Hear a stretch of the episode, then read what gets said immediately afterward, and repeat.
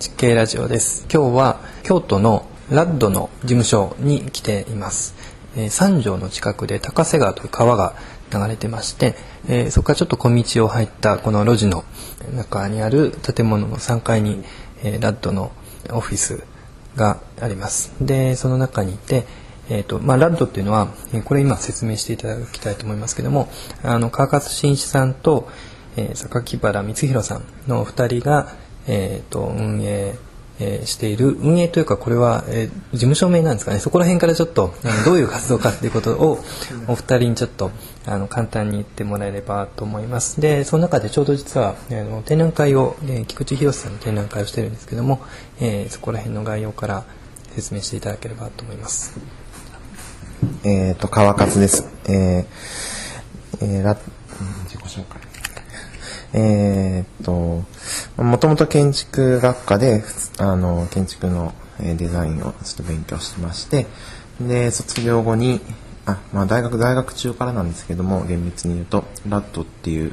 あの、まあ、グループを、えー、立ち上げて、えー、今、え活京都で活動しています。えー、あじゃあえっ、ー、と榊原です。えっと、僕はあのもともと文系のその芸術学科というところにいたんですがあのその後にあの、えー、専門建築の専門学校に、えー、入学してでそれであの建築の資格をこう取得しようとあの今いろいろ勉強している最中です。まず、えーと、単純にラッドのは何の略かっていうのと、えーえー、ここは何のオフィスかというところを聞きたいんですけども。えっと、RAD は Research for Architectural Domain っていうのの略な、あの、アルファ、頭文字取った略なんですけれども、えっと、まあ、直訳すると建築領域のリサーチっていうことになります。それで、まあ、よく、あの、何をしてるんですかって聞かれることがあるんですけど、まあ、それになかなかうまく答えられなくて、で、その建築ってある建物を建てる建築っていうものがあるとしたらその周辺をこうぐるぐると旋回しているようなこう、まあ、活動といえば活動しているんですけれどもあの、まあ、僕らにその共通しているのはその建物としての建築以外、まあ、それ以外の建築っていうもののあの存在まあ、もしくは成立する、まあ、なんか可能性みたいなところをあの考えていきたいっていうこう思いがあってそのラットっていう名前を、えー、しています。でまあこれはユニット名でもあるのと同時に僕はプロジェクトの名前でもあるのかなというふうに、まあ、ちょっと思って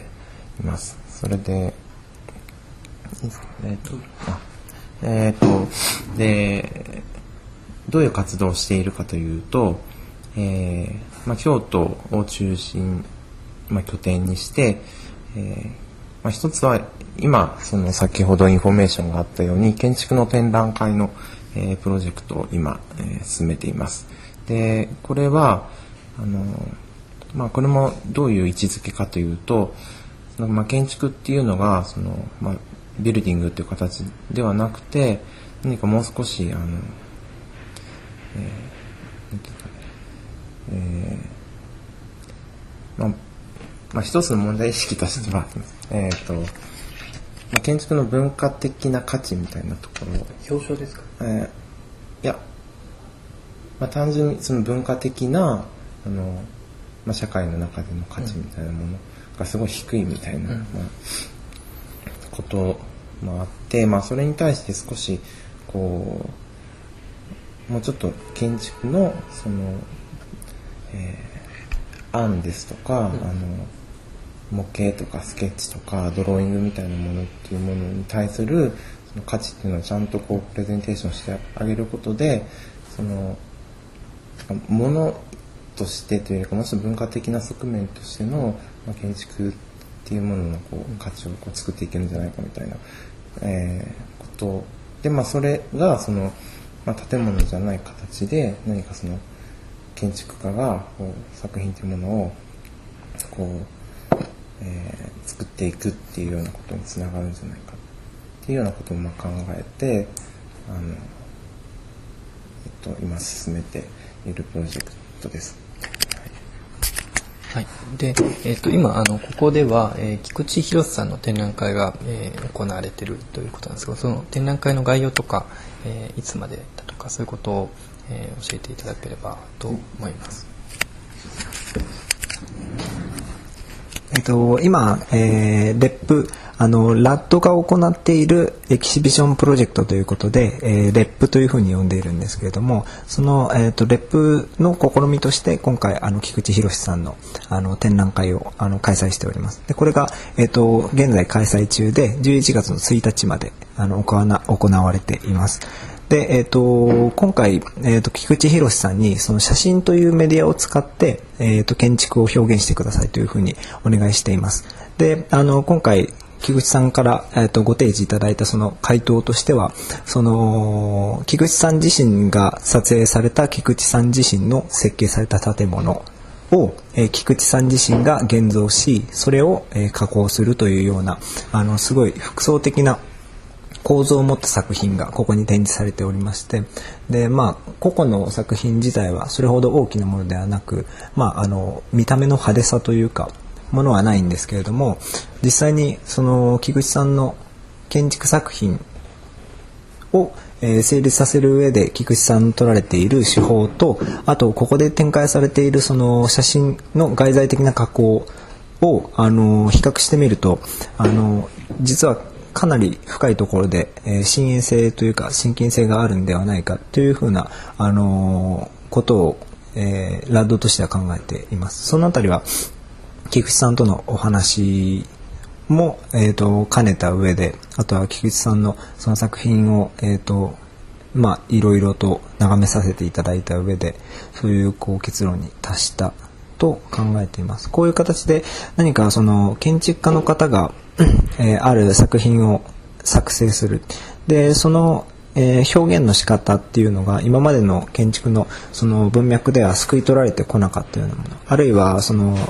それを逆転させて、えっと建築外のそのアーティストの方あるいはあの特に名指し得ないような人たちのその表現っていうものが実は建築的思考の拡張の仕方として非常に興味深いものであるんではないのかそういうところに可能性を感じてあのレップという活動をやっています。なのであの前回粟谷さんの粟谷純子さんという方の展示をあのさせていただいたんですけどもその時もその彼女は非常に大きなあの模型を作りましてその、えー、と建築模型というふうに彼女自身は言っているんですがその建築模型括弧付きの建築模型というものが実はその一般的に流布している建築模型自体をある種こう不安定にさせるようなあの力を持った作品だったとあの自分たちと考えておりましてそういうこう興味深い試みをあの建築のその一つの一つの派生派生的というかまあそれも建築であるというふうにあの言うことができたら別府としては面白いかなというふうにそういうふうに考えております。あの菊池さんの展覧会僕も見せてもらったんですけどやっぱり表現の仕方すごい面白いですよねで建築の展覧会というなんか美術展みたいな感じもありで写真に折れ目をつけるとかか写真に、えー、とこう展示が方向性をちょっと角度をつけたり普通やらないようなことを、えー取り入れてであのそれを見せてるってのはすごくややっぱりそのすごく菊池さんらしくてあの面白いと思いました。普段はいつもあの木の模型を展示されてるんですけどね菊池さんはうんなのですごい今回初めてこう写真でやってもらってでしかも普段と全然違う写真という二次元のものを使ってもらってるんですけどでもやっぱ菊池さん建築に、まあ、菊池さんらしさみたいなものというか菊池さんの建築に向かう何かがこうすごい感じ取れるっていう結果になったことはすごい面白いなと思って、うん、います。多分まあ菊池さんはある素材一つの素材へのフェティッシュというよりもどんな素材とかどんなメディウムに対してもこうフェティッシュ思ってこう作れるっていうのはやっぱりすごい多分金属の模型でも菊池さん作るとすごく面白くなるんだろうしあのそこがやっぱり今回も写真で、まあ、写真とこれだけ撮られて僕知らなかったんですけどもそれをあの菊池さん、えー、独特のやり方であの表現されてるって感じがしてとても面白いと思いました。で展覧会はいつまででしたっけ？えっと、もう言いましたっけ、はい。11月。1日です11日まで。はい。で、えっと、オープンが変則できて、木、金、土、日の1時から9時まで空いてますので、はい。ということです。えっ、と、それからですね、えーラットの、えー今度は川勝さんの方ですかね、が関わられている、えー扉プロジェクトというのが、えーありますけれども、これはですね、えっ、と、すでにちょうど昨日、岡田映像さんと山崎さんの方から話を、えーある程度、えっ、と、かかって、で、これはもうおそらくすでに配信されている、えーはずなんですけれども、あのこの川勝さんの方からも一言何かあればお願いします。えっ、と、扉プロジェクトなんですけれども、えーまままず最初に言うと、もうぜひ皆さん、あの、ぜひ、まあ、プロジェクトに、あの、ご賛同いただいて参加していただきたいっていうふうに思います。えーそれでまあ、まあ、僕が一番最初にこれ、まあ、始めた動機みたいなところは、やっぱり建築、の問題だと思っていて、このコンペの取り巻く問題であるとか、あと、その他、あの、えーまあ、建築の放棄がどんどん厳しくなっていくか、いくという問題が、まあ、それに対して、まあ、何かこう、なかなか建築家自身でアクションを起こしにくいっていう状況が、まあ、あると思うんですけど、まあ、この扉プロジェクトに関して言うと、やはり何かこう、あの、少しこう、意思を示していただく示すようなことのきっかけに、まあ、なればいいなというふうに思っているのが一番、まあ、動機としてはあります。で川勝の代表なんですよ。えっ、と、事務局、そうですね、やってますね。はい。はい。で、11月1日にあの、あの、扉プロジェクトの、まあ、紹介、えーせ説明と紹介と、あと、まあ、えーその社会的意義みたいなものを探る、えーシンポジウムも含めた設立総会っていうのをやりますので、ぜひ、大阪の方でやりますので、ぜひ、あのお越しいただけたらと思っています。はい。で、えっと、そのラッドのお二人、本当にいろんなところに関わられてると思うんですけれども、もう一つ、はい。どうぞ。すみません。あと、その、まあ、ラットの活動としてはいくつかあって、ホームページとか見ていただいたらわかるんですけれども、えー、去年、あの、五十嵐太郎さんと南郷さんと、あと、大谷、えさんっていう、その3人の方をお招きしたレクチャーシリーズをやったんですけども、それがまた今年の、えちょっと年明けになる、来年年明けになるんですけども、またあの企画して、えいます。またそれもあの、え告知を出すと思うんですけれども、あとは勉強会とか、あと、えー読書会です。読書会とか、あと不定期でのフリーペーパーを作る。で、この、これのテーマはまリサーチっていうことに今してやってるんですけども、っていうようなことをマラットの活動としてはやっています。はい。で、えっとですね、もう一つ、えーグラフィティに関する、えーリサーチみたいなものですか。えーこれは、えっと僕もまだちょっと把握してないんですけれども、えっと榊原さんの方から、えー話していただければと思います。えっと、告知が重なってすいません。申し訳ないんですけれどもあの今企画しておりますグラフィティリサーチラボ、えー京都という、えー、とイベントが11月の、えー5日から、えー16日まであります。で GRL グラフィティリサーチラボというのがどういう人たちかというとニューヨークで、えー、とニューヨークで結成された、えーアーティスト2人組なんですけれども、えー、と例えば街で絵を描くグラフィティライターの方ですとかあとは街で遊ぶ人たち街で表現する人たちに、えー、とあるテクノロジーをその提供してあげてその街遊びのきっかけを、あのー作ってあげる。入り口をこう開いてあげているというそういう面白い試みをされている2人組なんですけれども彼らを呼んで、えーと、京都で何かできるんではないかということで、えーと、12日間まあ、あの一言で言えば街で遊び、えー、かつ街を遊ぶというようなそういうようなイベントになっています。でそれでもう少し説明させていただきますと今回あの一大イベントとなっているあの GRL によるワークショップがありましてえそれは、えーと、京都プロトコルハッキングというふうなタイトルになっています。プロトコルというのは、まあ、コンピューター用語にもなっているんですけども、まあ、決まり事、ある一連の、まあ、約束事みたいなものを指してプロトコルというふうに言うんですけども、あの都市の中にも、あらゆる都市の中にもやはりプロトコルというものがある。そういうふうに彼らは、えーと、言っていて、そのプロトコルを、えーと今考える今私たちが考える際に非常に重要なのはそのプロトコルというのはみんなの相違によって作られるべきものなの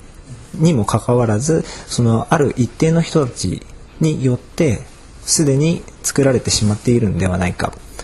例えば広告主によって街中のその壁面がある種の、えー、広告に使われている。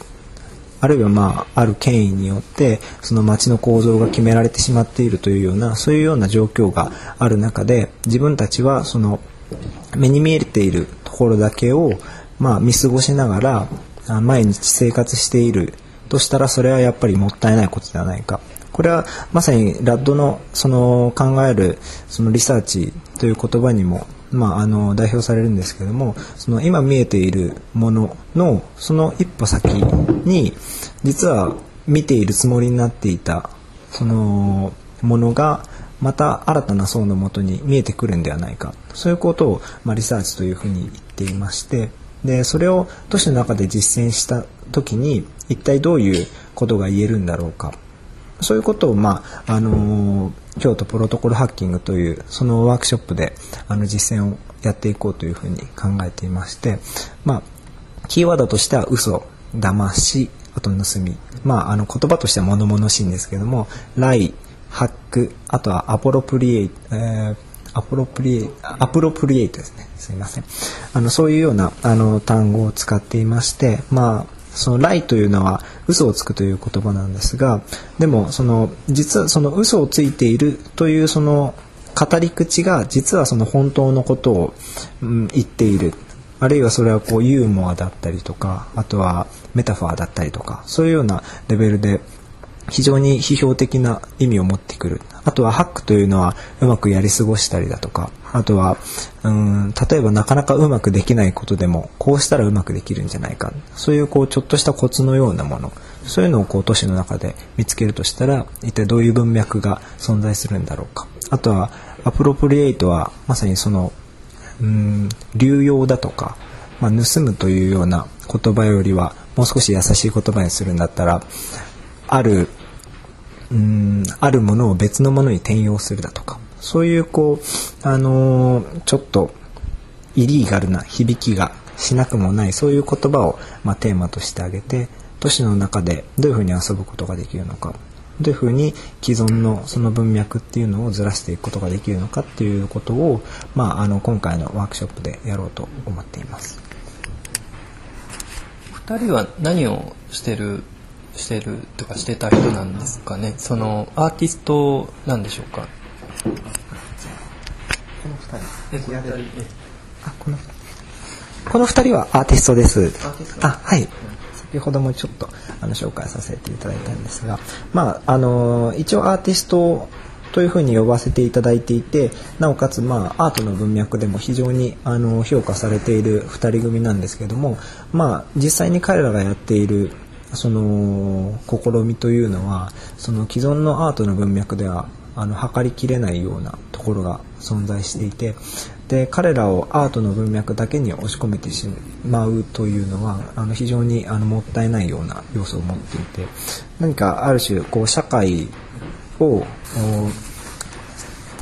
社会に対してある種の批評性をあの持ちうるような試みもなしていますし実際にやっぱりその先ほども言ったことを繰り返すことになりますがその今見えているもののその先にある見ているはず見ているつもりになっていたものをもう一度見直すようなそういうこう契機を与えてくれる2人組なんじゃないかなというふうにそういうふうに思っています。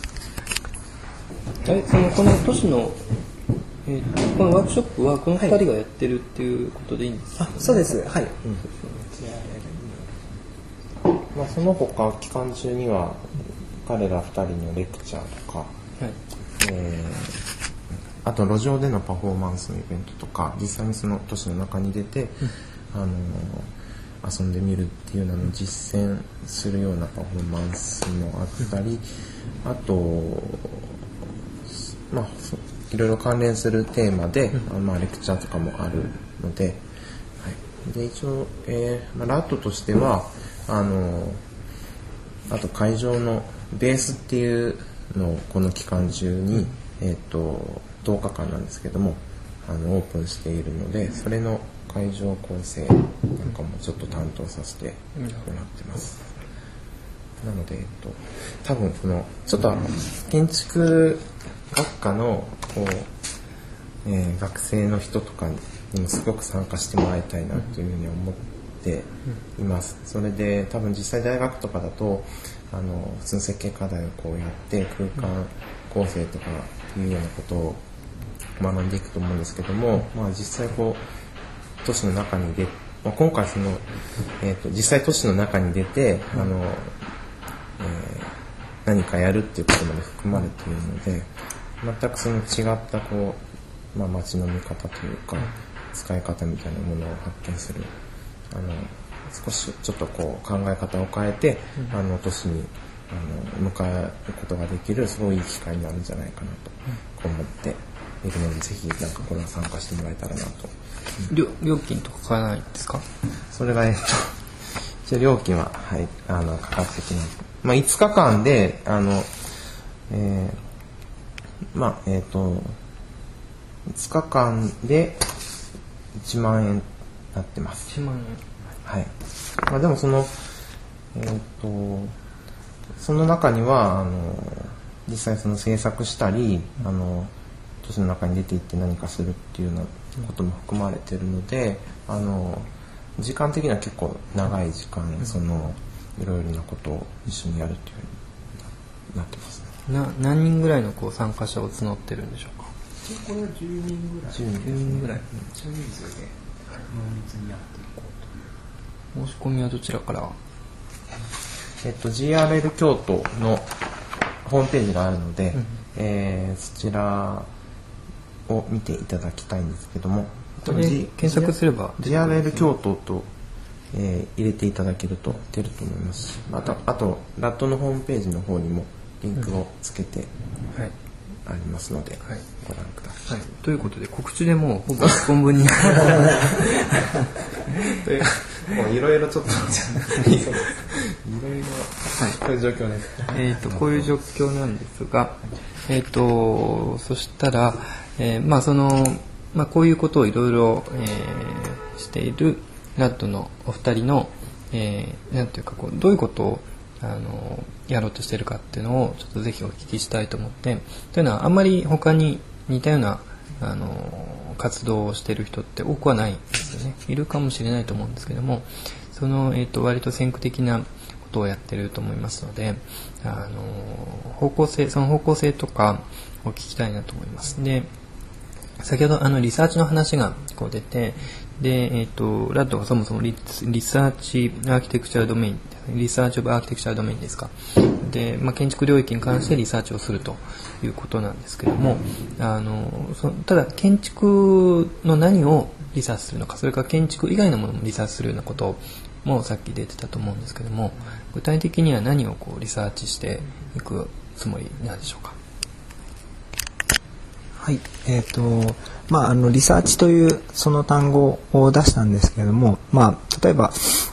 うん、その建築の何をリサーチするのかという、その、あの、ご質問に対しては、その、建築というある固有の磁場を持ったというかある独特のその方向性をつけられたその分野みたいなものがあってでそのそ、うん、なんというか成立の仕方自体に非常に興味がある。だから、まあ、あの一言で答えるならばその建築という分野の成立の仕方をまあ、あのリサーチの対象にしているというのが、まあ、ラッドです。えー、要するに例えば、まあ、建築とは何かという非常にこう難しいその質問に対して、まあ、例えばざっくばらんに答えるならそれは空間にまつわるものだという答え方ができると思うんですがその空間の価値というものがあのいろんな文脈あるいはいろんな社会的状況であの変化していると。でそういうような状況の中でその価値みたいなものをどういうふうにその発展させて発展する発展させられるのかそういうようなあのところに非常に興味があります。なので、まあ、GRL 京都のその活動先ほどちょっと告知させていただいた GRL 京都のあのワークショップのそのプロトコルの問題あとは都市の中で自分たちが一体何を見ているのかっていう問題はまさにその空間ある種その空間の価値の問題っていうのとあの同一の問題だというふうに考えることができるんじゃないかなというふうに考えていましてでそれの表現の仕方が例えばあの他の建築事務所さん方とは違い、まあ、このようなイベントの企画だとかとは、まあ、あのまた別種の例えば展覧会の仕方だとか展覧会の構成だとかそういうようなところにあの帰着しているのでその辺りがあのやや独特に感じられるのかもしれないなというふうに思っています。あの昔ね中谷さんとか早稲田の、えー、人が中心になってあの中谷典人さんとか建築謎学会っていうのがあったと思うんですけども建築とは建築などであるっていう定義だったかなちょっと正確に覚えてないですけども建築外の領域こそがその、まあ、建築にとって重要みたいな話が、えーと、ちょっとあのこれ 僕建築など学会って見ててあんまりかかってなかったので正確じゃなかったら申し訳ないんですけどもあの過去にも例はないことはないと思うんですよ。で、えーと、それこそリサーチするべきじゃないかまずは自分たちの領域に関して、えー、それをすでにややってる先行事例に関してあのリサーチするというのはあの僕もちょっといくつかそれを聞いてそういえば建築以外のところと建築をこう結びつけるっていうのはあの先駆者はいるし、まあ、コルハスだとそれこそあの AMO でやろうとしていることは建築以外のものをリサーチしようとしていてそれをこう建築的にリサーチする。まさに多分その原型みたいなものはそこにあるだろうし、えーと、そのリサーチ、えーに関してこうリサーチっていうのも多分必要だと思うんですね。さっきちょっと話が出ましたけどもあのバート・ローツマって人が書いてる「 Research for Research」という本も僕あのちゃんと見てないですけどもあるんですよね。でそれから八束さんもまあ10プラス1でリサーチの研究みたいなのをやっていてで確かにまあリサーチがあの重要に、えー、なってきている現状っていうのはあるいは注目すでにあったんですけども、注目されているところもあると思いますしあのリサーチは何かっていうのは僕は個人的に興味があるのでぜひそのラッドのお二人にあの展開していってほしいなと思ってます。でただ一方でリサーチって言った時にあの向こうの学生は例えば今たまたまうちになんかカナダの学生があの来てるんですけどもあの要するに設計の前段階のことを単純にリサーチって言ったりするんですよねでなんか例えば日本人だったらまずこういろいろ調べる調べて、えーまあ、プロジェクトがかかっていくその調べるってことを単にリサーチって言っててあるいはこうなんかあのまあいろんな言い方がありますけど仕事しながらなんか勉強するような時にこれはリサーチだって言ってあこれは仕事ですみたいな。そういうふうなあのこれはそのプロジェクトの一環ですみたいな。単に勉強していることをリサーチというとかいろんな言い方もされていると思うんですよだからリサーチって言った時に別に僕は特殊用語だと思ってなくてごくごくあの当たり前にあるものとしてそもそもそんな難しい単語じゃないし特別なのかそうじゃないのかそこら辺もちょっと逆に気になるところですかね。でえっとまあ、僕の方でそのリサーチと聞いて思いつくことは大体そんな感じなんですけどもあのそれをでも今度リサーチした後にどうしていくんでしょうか？リサーチそのものが目的なのかそれともあの何かのためにリサーチをするんでしょうか？多分それってそのリサーチの定義の仕方に結構関わってくると思うんですよね。つまりリサーチっていうのはあのリサーチそのものが目的っていうリサーチって逆にまあ面白いと思うんですけども何かのためにリサーチするっていうのは普通だと思うんですよ。ラッドのリサーチっていうのはじゃあ、えー、何のためにリサーチをしようとしてるのか、まあ多分もしかして答えがあの現段階でなかったとしてもそれはそれでいいと思うんですけどもあの何か方向性とか今まで考えてきたことの、まあ、断片的なことでも良いのでありますでしょうか？うん。まあ、僕自身は先ほど少し松田さんおっしゃられたんですけど、まあ、リサーチ自体がその、えーまあ、け結果というかその後展覧会とかにしてもこれ自体一つのリサーチとしてこう位置づけてやってるんですけどもでもそれがその活動自体でもあるというかそういうえっ、ー、と位置づけはすごくなんかこう思っているところでで目的うん何かのためにうんっていうとそうですねなんかまだそこまで明確ではなかったりするところはあったりするんですけどそう、うん、意識としてはさっき言ったみたいなことはありますね。えっとまあ、個人的にという正し書きをつけるのがちょっとあのおかしいんですがあの、まあ、個人的にはリサーチのその目的というのはその例えばその松田さんが先ほどあの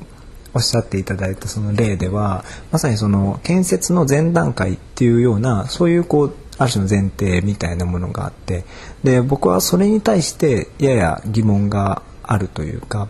その結局リサーチの目的を建設だけにしてしまうっていうことがある可能性みたいなものを阻害している一因になっているんじゃないのかというようなそういうちょっと思いもあってなのであの一言で言うならば建設だけにとどめないというかその例えばリサーチそのものがその非常に興味深いものである。あるいはその人に提出してたるべきものであるというようなあの判断が下せた場合はその、リサーチ自体を目的とする。それ自体をま表現とするというようなそういう可能性があってもいいと思いますしあるいはその上でやはりこれは何かをそのプロダクトに落とし込まなければその事足りないというようなそういう判断があるならばその時に初めてその例えばプロダクトを作るっていうようなそういう判断をなすべきなのかなというふうに考えていましてまさにこの川勝さんが先ほどおっしゃられたようなその展覧会というのも一つのリサーチであるというのは、まあ、あのそういうようなあの文脈の中から出てくるものだなという、えー、考えでいます。まあ、だからコールハーツの、えーとまあ、AMO の活動も、えーとまあ、何かのためにもちろん何か仕事があってこうやるわけなんですけどもだけどそのリサーチの過程そのものを今度はビジュアライズして、えー、表現して外に出すでその時には別にそのこのリサーチは何とかのためにあるリサーチっていうことではなくてリサーチのその過程全てが、えー、表にこう出てきて視覚化されて見て。でそれがまたこう一つの表現になってる。だリサーチがその表現手段になってるっていう意味でまたちょっと、あのー、違うかなと思うんですね。違うかなっていうのはその設計のためのリサーチというわけじゃなくてリサーチそのものが目的化してる部分があると思うのででだからそのあのビジュアライゼーションみたいなものはすごくあの面白いところがあるんだと思います、まあ、つまりつまりその全ては目的のためにあるわけでもない。目的があってもいいし目的がなくてもそれを何か表現することもできるしもちろんその表現することを目的にしなくてもいいと思うので、うん、あのリサーチといった時に、えー、そこから何かこう目的を抽出するわけではなくてあの多様なこう、えー、結果が生み出されるのかなという気も、まあ、今の話を聞いた段階であの必ずしもだから目的に結びつける必要はないと僕も思いますのであのそこからむしろ目的化されないことで見つけられる可能性みたいなものを見つけられると面白いんじゃないかなと。僕的にはあの勝手にこう人の定義をする って申し訳ないんです。けど、はい、という感じですけど、えっと、じゃあ最後になんかお二人から何かあれば。今後のことでもいいですけど。えっとまあ、ラッドのその特徴はあの割とあの人頼みというかあのなんというか自分たちだけでは何もできないのであのいろんな人にちょっとお願いしながら進めていくっていうそういうところがありましてで、まあ、リサーチの問題でもやはりその今回 GRL が、えー、と投げてくれた今回のその京都プロトコルハッキングっていうようなそういう企画に対して自分たちも何か参加したいなというような思いがありなおかつその他の人たちにも参加してもらいたいなという思いがあのラッドの活動あの全般にわたってあります。でそういうこう他者との共有そのあるリサーチというかそのリサーチというのはやはりその問いの立て方っていうところが非常に重要になってくると思いますしその問いの立て方は2人でやっている限りではある一定の方向にしか進んでいかないというふうに考えていてでそこであのいろんな方がここに参加していろんな方が面白がっていろいろな問いの立て方をしてくださるとそれは非常にあの大きな力になってくるというふうに思っています。なのであの非常にまああのなんというか不死だらな不死だらな思いではあるんですけれどもあのラッドのあの活動にちょっとでもあの興味を持ってくださったりとか何かちょっと文句をつけてやろうというふうなことを思われる方はぜひあの一度分かりにくいところにあるんですけれどもあの事務所に足を運ぶなりあとはメールをいただくなり電話をいただくなりあのしていただけると嬉しいなと思います。本当にその通りなんですけどあのプロジェクトごとにあのやってることをプロジェクトごとにまあ一応分けて今やってるのでそのなんか興味があるそのプロジェクトに対してだけでもいいのでその、まあ、興味がある人あったりすれば、あの、参加してもらったりするってことも全然可能な、いう風な仕組みにしてたりしてますので、はい。よろしくお願いします。どうもありがとうございました。はい。じゃあ、えっ、ー、と、はい、加賀さん、えー、坂井さん、今日はありがとうございました。